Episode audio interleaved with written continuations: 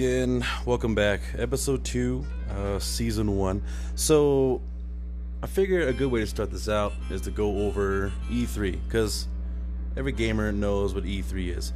Despite the recent issues coming along with it, um, Sony backing out of E3 2019, that was kind of a big issue. There's been a lot of back and forth, uh, the competitiveness, and now these these major, obviously, know, Microsoft and Sony, you know, these major console uh, developers are are starting to see the importance of you know playing their cards close to their chest. You know, so for a while it was, you know, the original Xbox came out and then you know that was starting to compete with PlayStation as kind of like top tier console gaming, and then you had the PS2. Uh, well, the Xbox and PS2 were actually the same time, so PS1, 64. Um, so the Xbox original, and then the PS2, and then you had the PS3, and then you had the Xbox 360, and uh, the various you know the various versions of of those consoles that came out. Then you had the PS4, and then the Xbox One.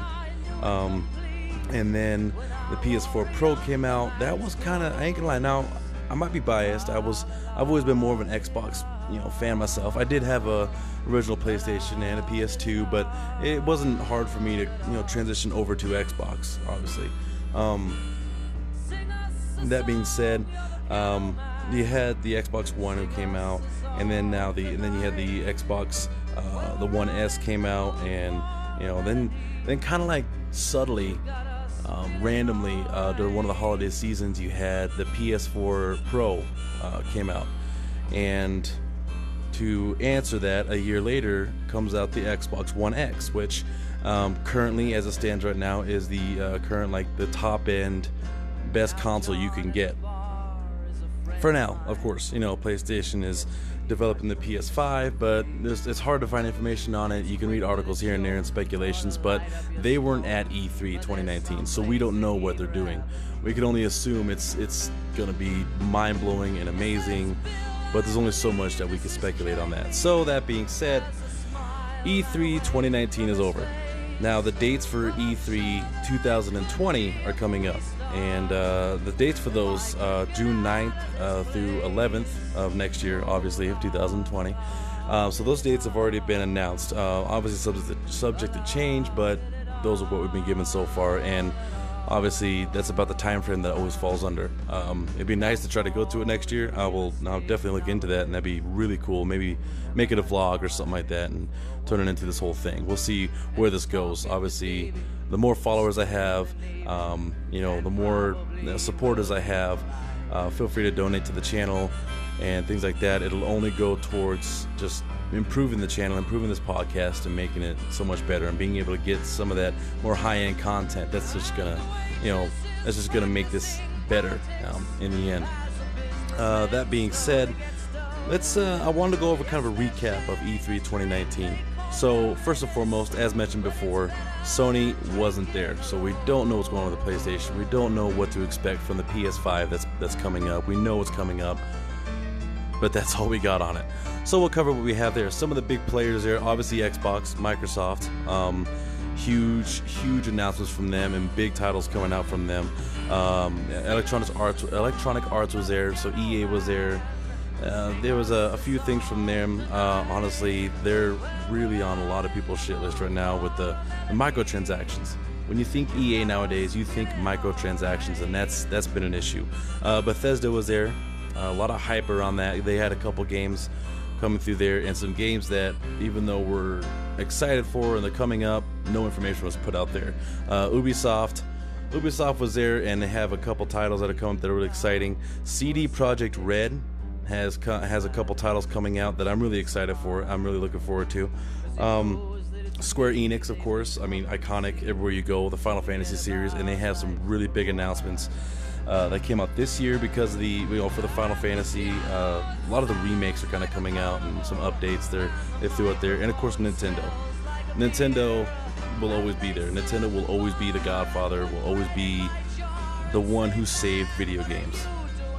So, and if you don't know the story about that one, uh, we'll cover that in another episode. I mean, well, well, I'll definitely probably bring up another kind of the history of video games and how Atari almost destroyed what we have today and what it could have been and what video gaming is today. And if it wasn't for Nintendo, we wouldn't have the world that is video games as it stands now.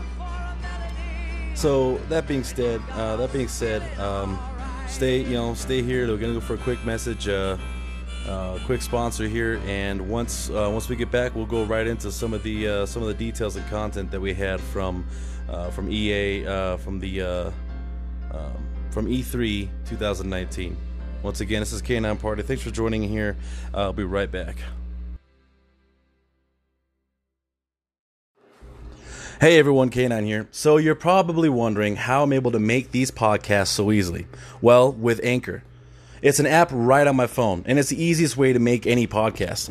Anchor gives you everything you need with all the tools to allow you to record and edit your podcast so they sound unique and professional. The best part is, it's all free. Once you're done, they'll distribute your podcast for you among the biggest streaming networks such as Spotify, Google, and iTunes, and many others. And you can even make a little cash with no minimum listenership. Just download Anchor from the App Store or go to anchor.fm to get started. Have fun and thanks for listening. Now back to the show. All right, so obviously this one's a little late, but I just started the podcast, so cut me some slack. Uh, E3 was way back in June, and we are in the middle of August, so about two months later. Starting off right off the bat, one of the biggest things, and this was brought up to me by a buddy of mine that I was playing with uh, back in May, um, and of course, this was before E3 and event that, and it was uh, Star Wars Jedi Fallen Order. Uh, a lot of speculation. I had a lot of hopes. I have a lot of what I want the game to be.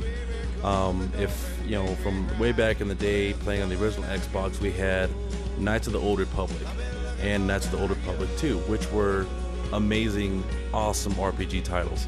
Um, not necessarily super action packed. It was kind of a first concept when it came to this whole hybrid, free flowing, um, you know, like combat system that was still turn based and but the story and then just the content in it alone was just it was amazing and the exploration i mean i love star wars games as it is um, unfortunately there's been some titles coming out recently that haven't been necessarily noteworthy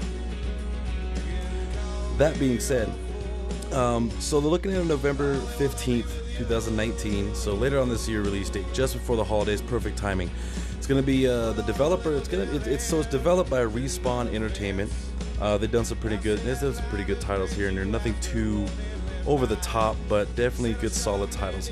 As far as the Star Wars Jedi Fallen Orders, you know, is concerned, their inspiration they're going from is, uh, you know, uh, Metroid, Legend of Zelda, Wind Waker, uh, Dark Souls, and Bloodborne. So a lot of really big action-packed titles we're hoping for. What I'm hoping this game is going to be more along the lines of is kind of the more fast-paced combat system of like the Force Unleashed uh, when that came out, and but still have like the good RPG storyline based, you know, character development that you had with the Knights of the Old Republic games. That's what I'm really hoping for because as much as I love KOTOR, it, it obviously the action wasn't there. You know, it was more story than it was action in anything. And of course, the Force Unleashed, Force Unleashed, gosh, I can't even talk. The Force Unleashed was a lot more action packed. I mean, it had a good backstory. It had, you know, it had, it had the Sith. It, it was, it was amazing. I just, I didn't, but I couldn't really get into it myself. It was, it was fun, but it's hard to follow the story when the action is more impressive than the story itself was. You know, um, their saving grace was they saved themselves with the fact that they tied it into a story that we already all knew, right? Um, a of the big things is so uh, the the game director uh, Stig Asmussen said, uh, you know, uh, it's they're looking for, you know, they're looking for a lot of that. I mean, and then he's the one who was kind of presenting the game and of course they released a trailer up there as well. Um, and it's kind of a gameplay trailer of the first, you know, first few minutes of the game. Quick cutscene. It kind of scrolls through the menus and kind of see some of the setup of it. And uh, if you do have, if you do look up and, and look up the gameplay video, uh, which you can you can YouTube it, I'm sure you can look it up, uh, Google it. Um, you notice actually one of the coolest things I noticed right away was uh, they actually in, uh, implemented Forest Whitaker into the game itself. Um, I looked really close, but I couldn't see if they actually made his eye a thing in the game. Um, it was kind of a quick little cut scene uh, to kind of, you know, build the basis of either what that mission was or maybe even the start of the game itself. Who knows? Um, but yeah, go ahead and look up the gamer the gameplay video on YouTube for that one. It's pretty exciting. Um, I'm hoping the game is a lot more than what the gameplay trailer uh, put in there. The I guess I just missed the whole kind of team-based, almost almost like RPG. You know, where you have a few characters and you roll around with, and you you, you gear them up and all that fun stuff. I'm, I'm really hoping it, it, it has more of an in-depth RPG storyline with but still having the action that it's it's kind of promising.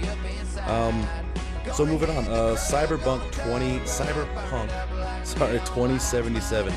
Release date is looking at April 2020. So not not a lot of actual visual like aspects put out on this one.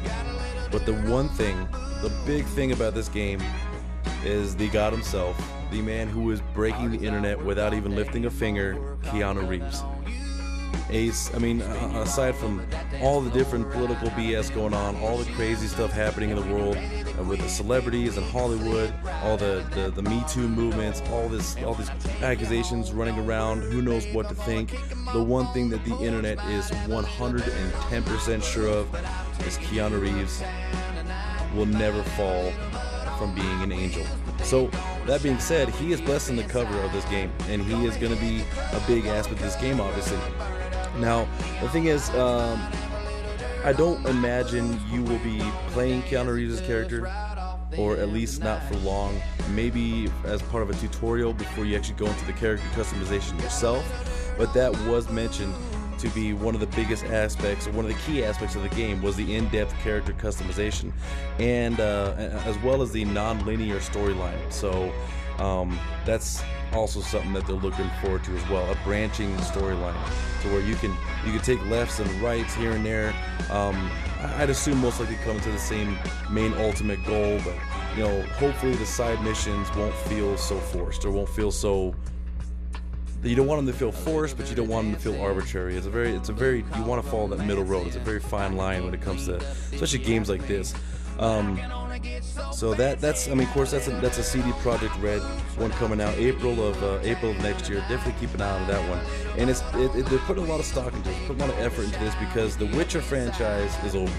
You know, Witcher Three was was was great. It definitely set the standard for what RPGs should be, right? And the content of what they should be, and living around like the character itself and and and all that. And it's it's something to definitely look forward to to see where this cyberpunk is going to go.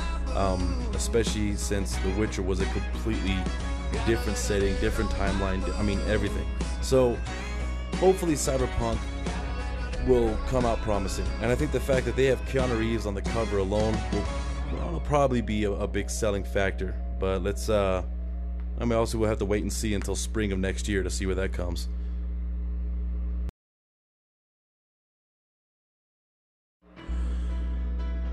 Okay, so moving on here. Um, the Nintendo Switch, so they hit a huge home run with Breath of the Wild. It was it was better than anybody expected, and it was a nice breath of fresh air. Especially since, I mean, we've had a few good titles. Skyward Sword was great. Uh, people even loved Wind Waker.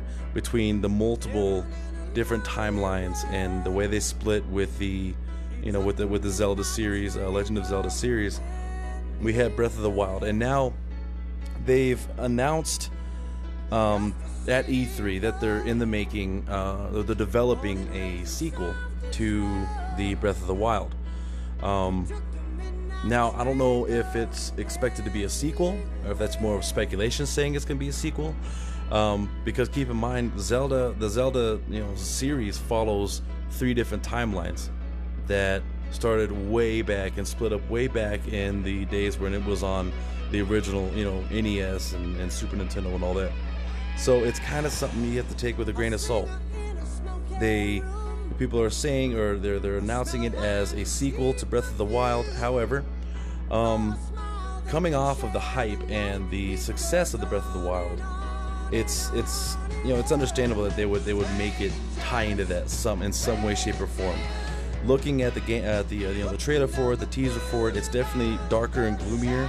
Um, and if you've kind of seen the way the series has developed over the years, there's basically three major timelines. Um, and two, there's two extremes, and there's one kind of in the middle. One of the darker extremes is where you know Ganon actually wasn't defeated, and you know Link wasn't able to defeat him, so the world kind of takes a more dark and and evil turn, and things kind of go downhill from there, and Link's just kind of like barely struggling and holding on. Um, and then you have the extre- the positive extreme where obviously Link was able to defeat Ganon and save the kingdom and so on and so forth, but there's still that there's still that kind of lingering evil that he kind of like he kind of chips away at over the series, you know. This one seems like it's more along the storyline where Ganon wasn't defeated, where Link failed to save the kingdom itself from Ganon.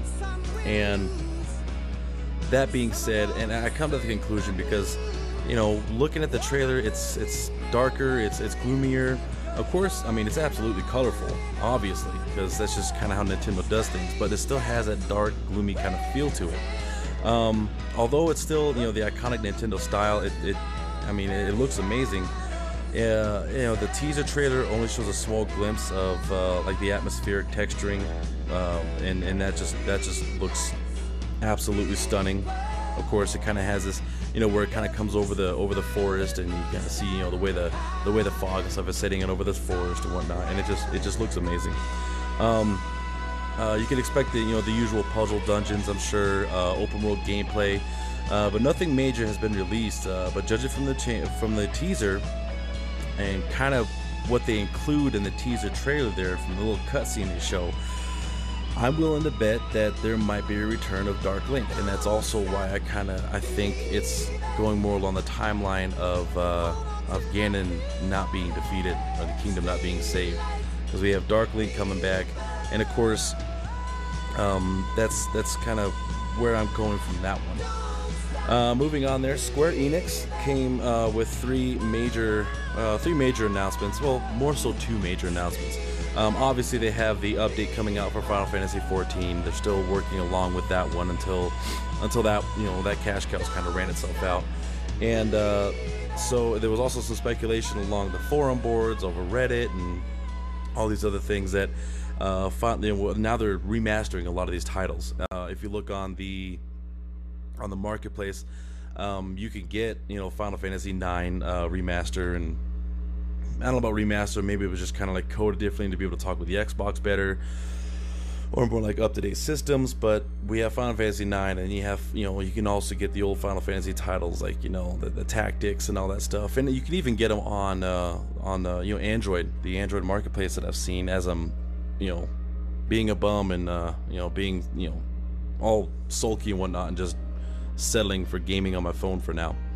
But um, of course, Final Fantasy VIII um, has been one that they've been kind of thinking about. A lot of people, I mean, there's a few opinions out there where Final Fantasy VII should be kept where it's at, keep it in the past, keep it nostalgic. But Final Fantasy VIII could definitely use a remaster and a re-release. So they did announce a Final Fantasy VIII remaster. Keep in mind, it's a remaster, not a remake, so it'll just be, you know, they'll clean up some of the edges and and code it better to talk with, you know, modern consoles, and then they'll release it and say, here, have fun. The big one, um, and being trying not to be too opinionated, I see why they're doing this. Um, but reading off of the, the forum boards and Reddit and, and you know the different pages and discussions about this, the Final Fantasy VII remake is it's exciting, but it's it's also it's also it's also kind of kind of scary in a way because you don't want to do it wrong. You don't want to ruin that nostalgic for it because there's games that didn't age well. There's games where we're playing them as a kid and we see and they were the best games of all time and we just have amazing memories and like the Knights of the Old Republic series. Like going back to that, it's like looking back in my childhood, playing those games. You know, KOTOR one and KOTOR two, they were the most amazing games in you know of that I remember growing up. But you try playing those games now, and uh, they didn't age well. They re-released them out for you know even the Android and of course on the Xbox and the modern you know the modern systems, and they didn't age well. They were great for the time, but not really having much of a replayability value. right? So, Final Fantasy VII, some of the big things coming out with that one, just from the visual updates alone and how in depth the game is. We're looking at two Blu-ray discs worth of content, um, and that alone just should give you kind of an idea of just how much we can expect from you know this remake, right? Um, it's gonna, of course, you know, back then it was the turn-based, you know, with the teams, and you kind of just take turns in the in the combat system. But they're updating that to the more hybrid, real-time combat that we're seeing in in the in the more modern, you know, Final Fantasy games, of course. Um, one of the big things that's come up on this, um, uh, of course, is Aeris' death. I should say spoiler alert for those who haven't played the original Final Fantasy VII, but all I know, all I remember, is that was a very that was a pretty emotional moment, surprisingly emotional. And even if, um, like, even if you hadn't played the game itself, I remember the first time I saw it, a buddy of mine was playing it, and he was like, "Dude, you got to come check this out here. You just got to see this scene." He actually had had a separate save file set up to at the save point right before the scene where Sephiroth comes down and you know and, and, and kills Aeris, and uh, and then she drops the uh, you know she drops the the uh, oh my gosh what's it called materia. She drops the materia into the water and everything. And I've never, I've, I had at that point I hadn't played the game. I, I wasn't, you know, I wasn't, I didn't know the storyline. I didn't know the connection of the character or anything like that. But just the way the scene was done, and uh, the, the musical score and just how everything was just set up, it was still an emotional scene, regardless of whether you were tied to the characters or knew the game or not. So, playing through the game again and watching the trailer and seeing how amazing it looks, it just it's it's really mind blowing just the just the, the visuals of the game in the trailer that they that they use. It's a pretty lengthy trailer too. It's a pretty long trailer and it really it really takes you through a lot of the. It's just more so it's just cutscenes, but it just looks it looks amazing. So looking forward to that. Not looking forward to Aeris' death again, but it's a necessary evil if we're gonna want Final Fantasy VII a proper remake to come out. Um, and of course, you have the return of Barret and Cloud and uh, Cloud is iconic. You see him in you, you, see him in everything, whether you know who he is or not. Uh, a lot of the, a lot of us older gamers, we know who Cloud is, and it's just I'm looking forward to it. It's amazing. Um, another good thing is just watching the trailer. The voice acting is, is done really. It seems like it's done really well. I'm looking forward to that. Of course, it is. Uh, it is. It's so the voice acting is done originally in English, uh, from what I could tell which kind of sucks because now it seems like if there is going to be a Japanese version, which properly there should be, obviously, um, it looks like it might actually be Japanese dubbed this time, as opposed to you know other you know anime games, adventure games that would come out of the uh, you come out of Japan and they would be dubbed with English. It's it's going to be interesting. We'll we'll see how that goes. All right, next a bigger title coming out, another Square Enix title uh, Marvel Avengers. Um, Marvel Avengers A Day or Avengers Day um, was kind of the more the subtitle for it. Um, so the I'm not gonna lie, looking at the trailer, kind of reading up on it. They're definitely going off of the hype and the success of the uh, Spider-Man game that came out, which was a PS4 exclusive, so I didn't get to play it. But it was a, a very successful game, a very well done game, and everybody loved it. It's actually, if I remember um, seeing somehow, it had actually broken the record for it broke a record for for sales or, or, something like that. So it's it's it's definitely one of the the best games of all time. At least at least sales in like a hero based game. I don't know if it's like sales and like and like overall sales for video games in general. I, I couldn't really tell you, but at the very least, that's exciting and it, it's it's that's really cool to think about because it was a PlayStation exclusive. So their demographic was just PlayStation owners, and they didn't even tap into the Xbox market or or any of the you know any other you know, the bigger ones. Um, I, I, I wouldn't be surprised if it released on PC. I feel like it probably would, but I I didn't really look too much into it. But the fact that they're really tapping into potentially like only half of the potential market, and it still did so well that's pretty exciting. So that being said, Square Enix is coming out with Marvel Avengers. Now, the release date isn't until next year. However, um, watching the trailer, the character art is very, very loosely based on the actors that played in the last 20, 21 films. Um, So you obviously you have Black Widow, Captain America, and Iron Man, Tony Stark, and all that. Um, the personalities are still there. However, the voice act, you know, the, the actors who played the characters in the, you know, in the, you know, the, the last four phases of the uh, MCU, they they didn't use their voices for this at all. So the new voice actors, um, Tony Stark sounds a lot like the you know Robert Downey Jr., but it's it's ever so slightly off. But the personalities are still there. They still took those personalities and implemented them into the game and the into the acting. Um, so no doubt, like I said, they're going off the hype from uh, the recent Spider-Man, you know, Spider-Man game success. Uh, the trailer seems to show that you know yet again the general public, uh, news media, the government, they you know they don't seem to they don't seem to enjoy the team's efforts, um, leading which you know, invariably leads to like the virtual total destruction of any city or the world or another planet that they happen to be on, and um, you know something tells me at this point that it's going to be one of those stories where you know, the government doesn't like you, the media doesn't like you, and in turn the public doesn't like you. So now you have to once again prove to them that the Avengers are a necessary evil or, or they're a necessity. Like you know, the the drawbacks are worth the benefits of not having giant, you know, giant robotic cyborg flying serpents flying through your city and eating up all your people. Um, so, you know, once again, you're at the point where you gotta you gotta prove to them the Avengers are, necessary. Um, so I mean, the graphics are so-so uh, compared to like some of the competitors' titles. It's I mean, they're definitely modern, you know, modern day graphics, but it's more so something you would see on like the original Xbox One or the PS3 coming out. It's let's just hope the gameplay saves it. Um, that's kind of what I'm hoping for. Um, I can kind of see how they would have kind of been more lax on the graphics, especially with their putting so much effort towards the other titles coming out. Um, but it's let's hope the gameplay can save it, which I don't doubt that it. I don't. I have no doubts that the gameplay will save.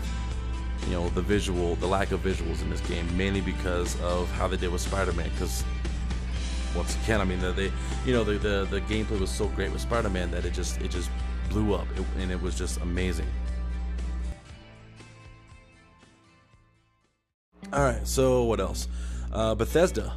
So Bethesda was there, of course, and they have some exciting titles. Uh, of course, Bethesda has been fairly comfortably holding on to their, you know, the MMO market. Um, so they kind of tapped into that cash cow that, for the longest time, Blizzard has been just having a stranglehold on that market with World of Warcraft. Um, and of course, now the biggest hype is World of Warcraft is getting, you know, they're going, they're, they're releasing the World of Warcraft Classic, which a lot of people are excited about because not, not many people really care for the direction that, you know, World of Warcraft has taken. Uh, that being said, Bethesda has ESO, which has had a pretty good uh, following. I've enjoyed ESO for off and on for years, um, but I digress. Bethesda has come out and although we expected them to talk about the uh, Elder Scrolls 6, they did not. So they actually they actually left that out for the most part.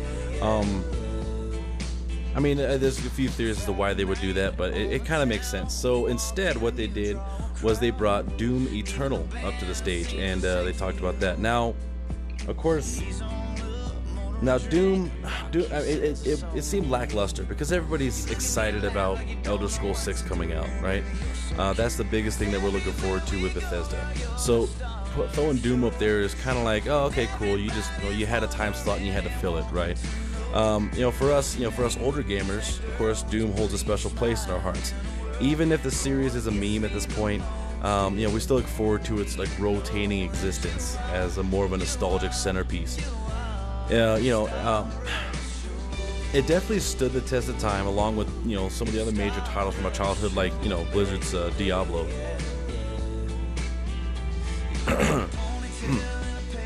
yeah. Regardless, Bethesda needs money for the Elder Scrolls 6, obviously. So so why not push out another easy title to make, you know, make some easy cash and just kind of cash cash out on people's nostalgia you know their childhoods, if you will, because they're gonna buy it, obviously. But I mean, it's Doom. So what can you say about it, right? Um, it's uh, there's only so much they could do with it when it first released back in the '90s. You know, um, they started coming out more modern titles and working with it. Even that movie came out that had Dwayne Johnson in it. But what can you expect from Doom? Um, it's it's going to be run of the mill. Uh, you can expect about uh, you know a lot of cool guns, a bunch of demonic sounds and howls, you know, flashing lights and jump scares, and the usual you know chaotic storyline that frankly is kind of hard to follow because really it's just like a race from beginning to finish and just kill these big you know these, these big giant demons as you're going through it, and that's that is Doom in a nutshell. Storyline does not matter. You're going from point A to point B and killing a bunch of stuff between here and there. And if you're you know, if they do the job right, it's to be some cool looking monsters that make you you make you jump here and there. You know, and if you're lucky, you get a you get a big cool gun to just you know blow them to pieces. Okay, so Obsidian. For those who are unaware, um, the Fallout series. I'm going to touch on that a little bit. So uh, Fallout was pretty big. It was more of a cult kind of following when it first came out with the first, you know, two Fallouts obviously. Then Fallout 3 came out. I didn't know about Fallout. I had no idea what it was about. And a friend of mine, another gamer uh, friend of mine, uh, Capitan Asian Man. I've mentioned him a couple times in some of my videos. So I remember, I forgot what game it was that I traded to him, but I had bought a different game, and then he bought Fallout 3 and then he was talking to me and he was like was trying to get me to buy Fallout 3 from him. He had bought this box set because he had been following it for a while, so he bought it when it released. And he convinced me to to trade. God, I can't remember what game it was. It was a game that I had that I I, I just wasn't sure about, and I didn't really. I wasn't really following it too much. I didn't. I didn't get too deep into it. But he wanted to try it because, of course, he beat Fallout overnight. He's much more avid gamer than I am, um, and he doesn't sleep at all. But anyway, I digress. So I got Fallout off of him, and then Fallout 3, I loved it. It was amazing, and he compared it to uh, some game that I had. They said, "Well, dude, if you love this game so much, you're gonna love Fallout, man. It's a lot like it, you know." So I liked it, and then we had uh, New Vegas come out. Now the thing is with New Vegas is it was taken over by a new developer, a developer called Obsidian, and it was still Fallout at the core, but the content was different. The gameplay was different. You know, there was a lot more a lot more things to do. You know, like reload you reloading benches on you know you reload your rounds, you customize your weapons, and there was just so much more to do. The storyline was different. Everything felt different, and that was what Obsidian did with Fallout New Vegas, and I enjoyed it. Um, when it first came out, it didn't have a very good. It wasn't received well, unfortunately. The storyline was wasn't as it wasn't as personable as uh, Fallout 3 was you know, uh, where Fallout 3 was like, okay, I gotta find my father, and we're gonna go, you know, save the save the world, and yada yada yada. Whereas uh, now you have Fallout New Vegas, where it was, uh, you know, this this kind of Joe Pesci esque casino guy, you know, shot me in the face because I okay, I was finally I had to deliver this package, and I got bamboozled in the end.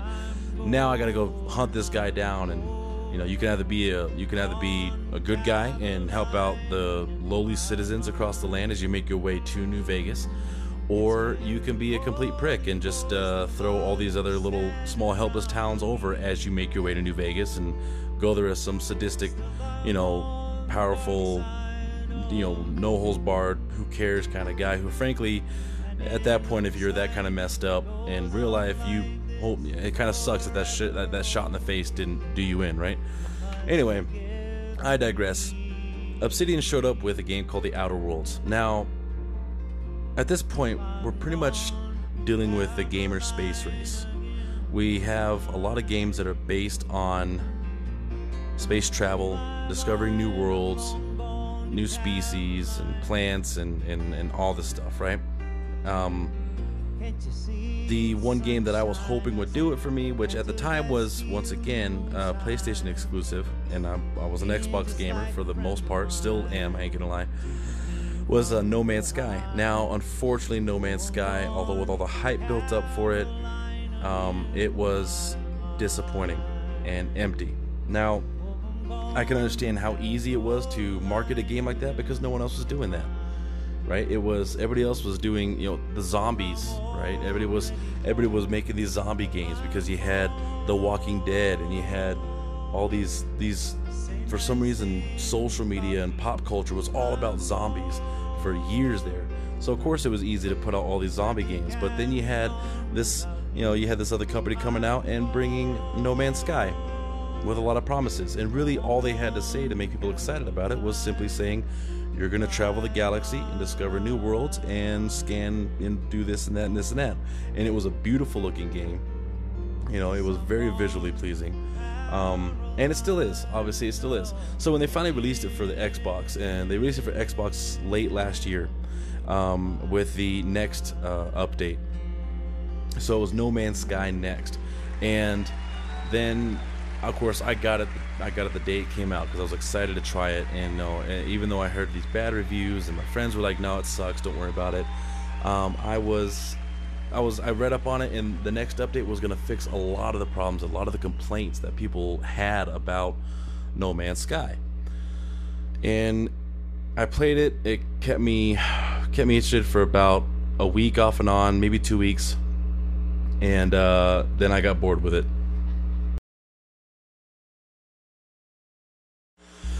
The one thing that kept me with it for so long was um, was like my friends. I was playing with my other friends online. unfortunately, the matchmaking services, the matchmaking, you know, uh, servers for No Man's Sky just sucked.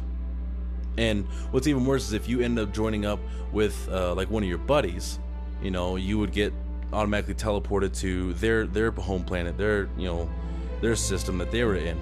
And uh, what sucks about that is that the every galaxy that you could travel, that you can eventually get to in No Man's Sky, is gigantic, thousands upon thousands upon hundreds of thousands of light years. And if you didn't have, and here's what sucked, if you didn't have a teleporter set up at your own home base, if you went and hopped in your buddy's game, you were getting sent away forever and ever and ever, like hundreds of thousands of light years away, and good luck getting home without your teleporter. Um, so I don't know how many random bases that I have built out there with my name on them that are just left barren because I went and joined a buddy's game and now I don't have. Obviously, I, I can't. I just can't get to it. So I I had to start from scratch so many times. They had a couple other updates come out where you had like buggies and different vehicles and stuff you can build. But now they have another update coming out. Looking forward to that. But anyway, I'm getting off track here. Obsidian brought out a game called The Outer Worlds. Um, compared to No Man's Sky, I'm, I'm taking this with a grain of salt. So, but with The Outer Worlds, I am excited about it to a certain extent. Now, Obsidian gave us New Vegas, as we talked about before, and okay, New Vegas wasn't that well received but it had potential and it you know it kept it, even to this day it kept a pretty good cult following. Um, as for the outer worlds just think new vegas in space. You travel around uh, you, you know you, you, you know to very you know honestly the soundtrack and the musical score is, is pretty good and fitting. It's exciting uh, at least in the trailer that i saw. Um, and uh, you know the the main point of the game that I feel like is you're overthrowing some kind of big mafia-like corporation, or you know where you have that one leader, but like a bunch of henchmen under him, and you have you know little little factions here and about that are kind of trying to stop you. But for the most part, you're overthrowing some major corporation that is trying to take over the land and causes dictatorship. That's pretty much it. And unfortunately, um, unfortunately, the graphics they're still pretty much New Vegas.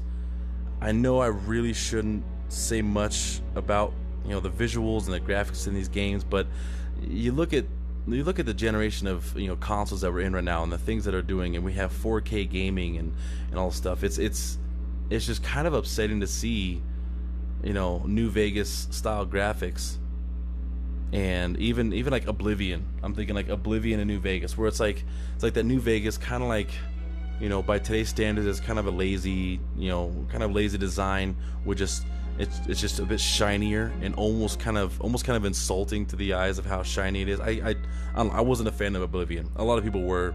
I I just really couldn't get into Oblivion. It was more it was just the graphics that, that just got me, you know.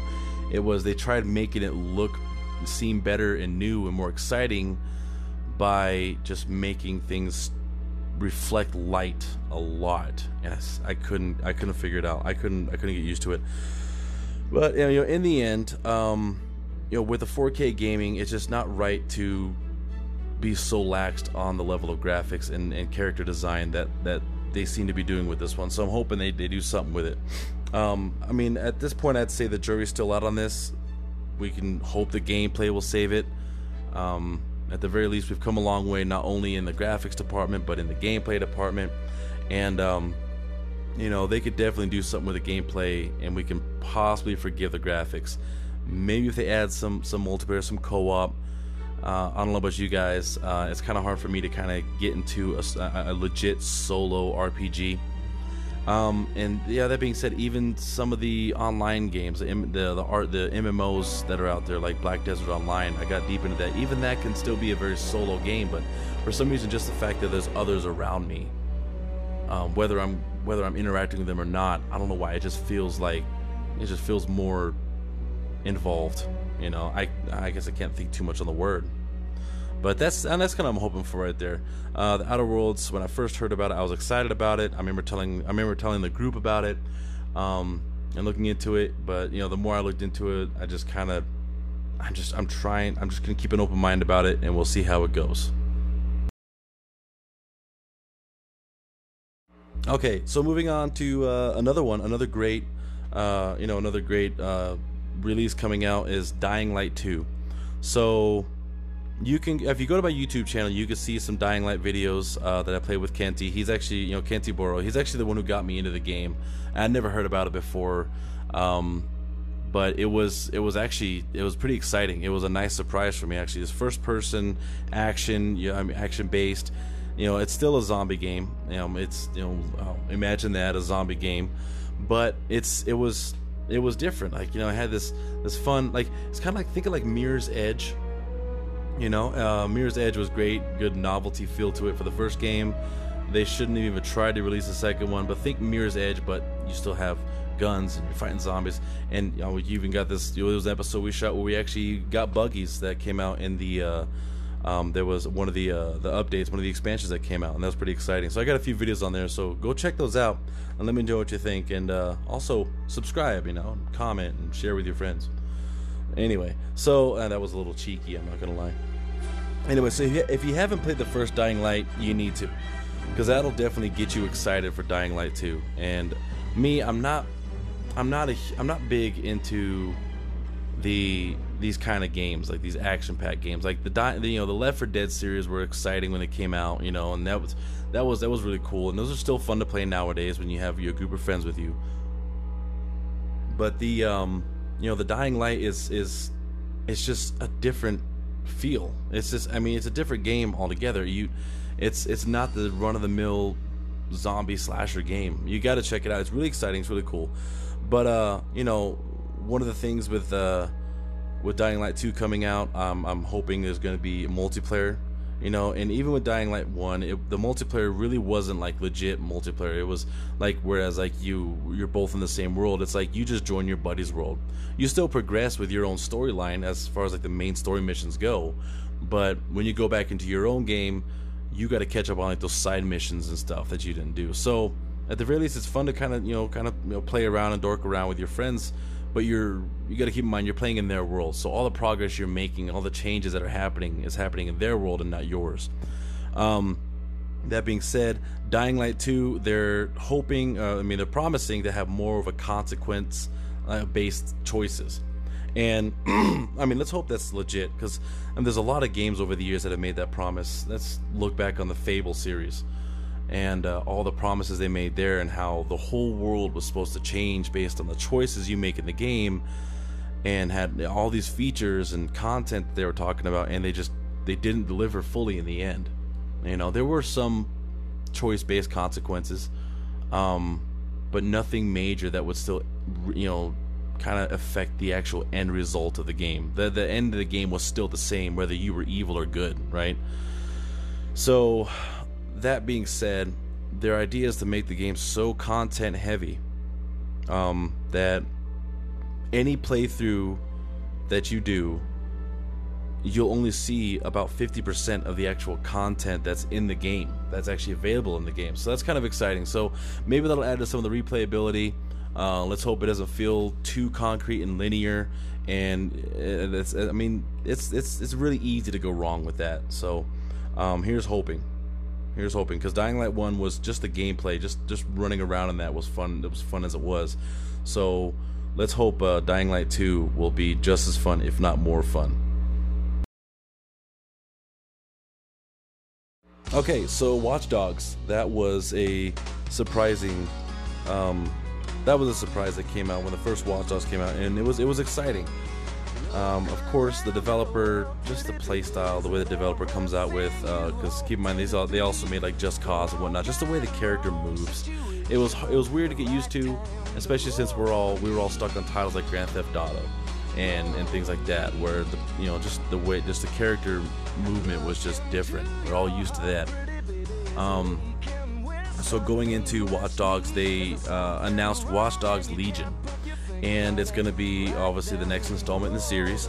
Um, what's different about this one though is there's no it's, it's there's no like real main one protagonist, right? It's going to be uh, basically you recruit any virtually any NPC off the street.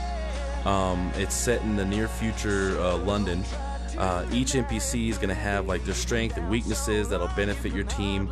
Um, a big thing about it, and this is a good selling point that comes out with uh, only a handful of recent games lately, is uh, permadeath. So if you you're recruiting these NPCs off the streets that are going to be one's going to be better at like IT or, or hacking, another would be better at like maybe fighting, or or another would be better at like driving or something like that. Um, but when that NPC that you recruited dies, they're gone forever. You know and it might be like procedurally generated NPCs on the street. You know, you kind of like at random their stats will just pop up and like, okay, cool, we need that guy. Oh, he's good at this. Oh, this guy, this guy's a good driver. So hey, we need him or whatever. But they'll just be kind of randomly popped up. I'm not sure how they're gonna do it. It's exciting though. But the idea of the game is to recruit this gigantic, large team in the name of DedSec to overthrow the corporation or fight the resistance, as as it usually is. So it's basically just another step on a grander scale with each installment from the first, second, and now we're at Legion. It's not even Watch Dogs 3, it's just Watch Dogs Legion. Um, so that's that's exciting. That's kind of how they're going to go about it there, um, and that's the simple. That's the simple, you know, just to the point about Watch Dogs Legion. So I'm looking forward to that as well. Um, I'm just let's just hope they can do a little bit more tweaking on just the kind of the, the, the character controls and how the, just the character motions, right? Anyway, that's exciting. That's that's gonna be pretty cool. Uh, definitely a, a, good change, uh, change of pace with the uh, with the Watch Dogs series, and um, we're definitely looking forward to that one. Okay, so the biggest part of this podcast, one thing I'm excited about. I remember when the One X came out. I pre-ordered it. I was the first one in town to get it. I was there at midnight picking it up. I still have the box that says one of this many reserved, and I have the very first Xbox One X in in my area where I was at where I was at the time when I bought it. Unfortunately, that's the one that was stolen about uh, oh two months ago now. Sucks. Anyway, moving forward. Xbox has, or Microsoft, I should say, has announced the uh, Project Scarlett which is going to be the next Xbox coming up. Keep in mind, Sony was not at the Sony Sony wasn't at E3, so we don't know what to expect from the PS5. We know it's going to be intense. We know it's going to be amazing because look at their competitors. But the Project Scarlett Xbox is coming out. They're saying holiday season of 2020, so now's the time to start, you know, saving up your money. You know, get you know, get ready for the you know the pre-order announcement. Um, and at the same time a few big key features that they've already talked about is going to be um, you know 8k resolution support. So start looking into those those uh, the 8k resolution tvs yeah they're pretty expensive right now. You you, you could, obviously you can get away with kind of like waiting a bit on that one. Um Another thing to kind of keep in mind is the uh, you know the Project Scarlett's going to be it's going to support 120 frames per second. So finally that PC master race, they could finally start, you know, putting a sock in it, right? And they're saying that the uh, the Pro- Project Scarlett, the new Xbox coming out, um, is going to be four times as powerful as the One X was, which was uh, which is asking a lot because I mean the One X is already an, an insanely powerful system, and right now, as it stands, there's no games that really push the One X to its limits. So it's insane to think what what they're gonna do with the with, with the Project Scarlett to see what is really going to be available on that one because they haven't even reached a peak of the One X. So who knows where the Scarlett's gonna go? And so that's exciting too. Another big thing about it is uh, definitely for the older gamers who've been around since the original Xbox, who've been really gaming since the original Xbox. Um, the title that was actually the, the official release title, game title for the Project Scarlett is going to be Halo Infinite, and that was announced at E3 as well. So that being said, obviously looking into Halo, Halo Infinite, um, I remember Halo you want to talk about nostalgia, you want to talk about growing up and, and, and really, you know, with your friends and, you know, LAN parties were a thing. We would all meet up at one one of our friends' house. We'd all bring our Xboxes. Um, you know, obviously we'd have our you know our, our, our, system link cords, and we'd connect onto the network or through through the LAN, and we'd all we'd all actually play Halo. So we'd have you know you have the 16 player lobbies over Halo. You know, each screen had their split screen, and uh, it was just exciting. We I mean we had one TV set up in the hallway with the Xbox, another TV set up in one of the random bedrooms, you know, with a TV there and then an Xbox, and then I think at one point we had we only had up to like three Xboxes at any given time, but it was just exciting to kind of like show up, and we actually made it a point to get these special carrying cases to make sure our Xboxes were safe as we carried them to our buddy's house. So, fast forward to now. Halo, the Halo series has had its ups and downs it's had its deviations, it's had its trials and tribulations and whatever. They, they've tried a few things here and there, uh, but thankfully, as long as they stay focused on Master Chief. Now, Halo Reach was good. I enjoyed Halo Reach. I really loved it because then you had the squad-based gameplay tied in to one of the most my favorite series of all time, obviously being Halo. And Bungie has done an amazing job at hanging on and, and throwing us these you know nice treats every now and then. But Halo Infinite, uh, I looked into it. Of course, Master Chief returns, and he's just as badass as ever. Um, it's uh, the idea is is following uh, the cliffhanger at the end of Halo 5. Now, it's been a while since I played the story mode in Halo 5. It got frustrating because Halo 5 was the squad based, you know, four four people, kind of like how Halo Reach was, and the main campaign begged to have you know three other people playing with you. Unfortunately it was for at least in my experience it was difficult to find people with microphones or people who would actually take it seriously. Chances are i was joining lobbies and joining these games with a bunch of eight year olds with no microphones who just and that's the first day they picked up a controller right? So unfor- I, I didn't get to really enjoy the halo 5 experience as it was meant to be enjoyed but i did get i did play through the I did play through the the campaign. I, I mean, I could I could remember the gist of what the campaign was about. Um, basically, Master Chief knew he understood this this greater scheme of things, and it seemed like he was going rogue. And you were part of this team to try and chase him down and, and arrest him and apprehend him and all this mess. Um, but I do remember being upset and and just irritated and just blown away by this intense cliffhanger at the very end of the campaign for Halo 5. Luckily this this is a sequel to Halo 5. This this explains the cliffhanger. This takes off where that cliffhanger left you at, right? So the trailer is about five minutes long, and Master Chief he's the only one who eh, from Halo 5 is the only one who understood really what was going on in the grand scheme of things, uh, and no one could understand it. So he just took it under his own hands. Him and his small little ragtag group, you know, he he was on a team of four, and they were just kind of following together. So it opens up, and he's deactivated. Um, uh, so, but it, it, the scene has got this, you know, it's got this like ship engineer who seems like his only job is to kind of just hang out and kind of watch over Master Chief's deactivated suit as he's just chilling there. You know, uh, the engineer was transporting him. Um, something happens, uh, they get under attack, and you know it's like oh, you know the alarms are going off and doors are starting to get busted in, so he starts freaking out. Um, and of course he's you know, so he goes in and activates Master Chief. And of course, as a last resort to kind of protect the ship and you know get Master Chief out of there and make sure everybody's safe. And as they as they're trying to leave, you know, good old Spartan 117 declines, and then he beckons the engineer to get ready to fight instead. Um, you know, then of course, you know, you have Master Chief. He's sitting there. He kind of like looks over his weapons, makes sure everything's all all good to go. Turns his back to the camera, looks out over this battle of what looks like a like a destroyed Halo, and uh, and then just the music starts.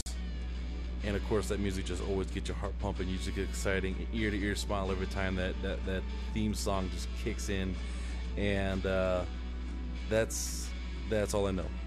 So, because it cuts out there at that point, but it's definitely Halo doesn't need an introduction. Halo Halo's one of those series where you don't need a lot of context in in a trailer or or or or a teaser to know that you're just gonna fucking love it. Like they have very simply put, it's just you just play that music and you just have a just a video of Master Chief just walking in a circle and people will get excited about it.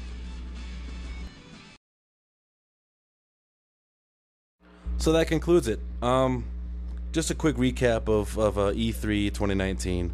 Uh, looking forward to E3 2020 at this point. Um, it's kind of my goal. It's where I want to go to E3 2020 next year and get some good content. Maybe make it a vlog, and I'll have it on my channel. And of course, you know, I'll you know have the podcast. I'll be following with it.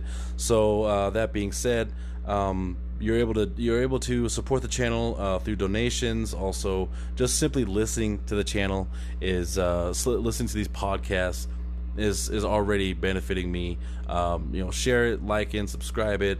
Let me know what you think. Leave something in the comments. Um, I'm I'm always looking out there. I'm looking forward to you know interviews, uh, some spotlights for other YouTubers, content creators, uh, streamers on the Mixer and Twitch. I've already got a few people interested here, so looking forward to that. Um, hope you guys enjoyed the episode here. If you have any comments or if you have any other opinions you want to throw at it, or maybe something that I missed that maybe you you thought that you know I didn't go over, or some of the things that I, I wasn't able to fit into this episode, then uh, let me know in the comments. You know, let, um, and just uh, yeah, just just yeah, just stay in touch, and uh, we'll uh, we'll keep it going. We'll uh, see you in the next episode here. This is K9 Party. Thanks for listening in on the on the podcast, and uh, we'll see you next time.